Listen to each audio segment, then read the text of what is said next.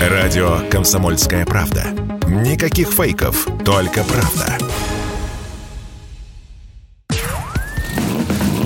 Под капотом. Лайфхаки от компании «Супротек».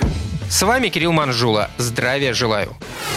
Увы, но любые экономические турбулентности всегда сопровождаются всплеском мошенничества. Сейчас, когда из-за острого дефицита подскочили цены на автомобили и запчасти, активизировались и угонщики. В такой ситуации честные автомобилисты все чаще задумываются о дополнительных средствах защиты. Кто-то ставит сигнализацию, а кто-то наносит противоугонную маркировку. Для тех, кто не знает или забыл, напомню. Противоугонную маркировку деталей автомобиля придумали еще в конце прошлого столетия. В 2000-х популярность процедуры несколько снизилась, но сейчас спрос на услугу вновь начал расти. В отличие от противоугонных систем, маркировка, ясное дело, никаких препятствий для мошенников не создает. Она работает иначе. Просто отпугивает их. Здравомыслящие похитители не связываются с помеченными автомобилями. Обычно противоугонная маркировка – это нанесение уникальной комбинации из букв и цифр на детали автомобиля химическим или механическим путем. По желанию автовладельца можно пометить все стекла, зеркала, оптику, двери, крышку багажника, элементы салона, любые агрегаты и комплектующие. Чтобы отпугнуть автоворов на внешние элементы, в частности на боковые стекла, наносятся, как правило, заметные, хорошо читаемые издалека метки. Если машину все-таки угнали, информация о маркировке передается правоохранителям. То есть любой гаишник, имеющий доступ к базам данных, может оперативно проверить, кто перед ним – авторизованное лицо, или похититель. Удалить гравировку так, чтобы не осталось ни следа, не получится. Единственный способ обезличить авто – заменить помеченные детали. Но это экономически нецелесообразно. Да и что делать со снятыми элементами? На черном рынке их не продашь. Кому нужны такие детали? В общем, для угонщиков машины с метками – сплошная головная боль. Из прочих плюсов противоугонной маркировки можно отметить то, что она не наносит вреда стеклянным, зеркальным и прочим элементам. У нее нет срока годности, ее не нужно каким-либо образом обслуживать или периодически обновлять. Сам процесс занимает относительно немного времени, да и стоит недорого. Что же касается минусов, то, судя по форумам, можно отметить лишь один. Яркие метки чуть портят внешний вид автомобиля. Хотя, наверное, в наших условиях на этот минус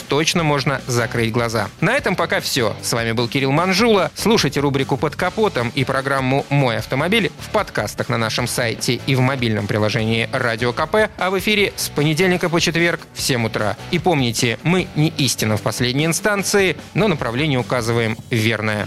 Спонсор программы ООО «НПТК Супротек».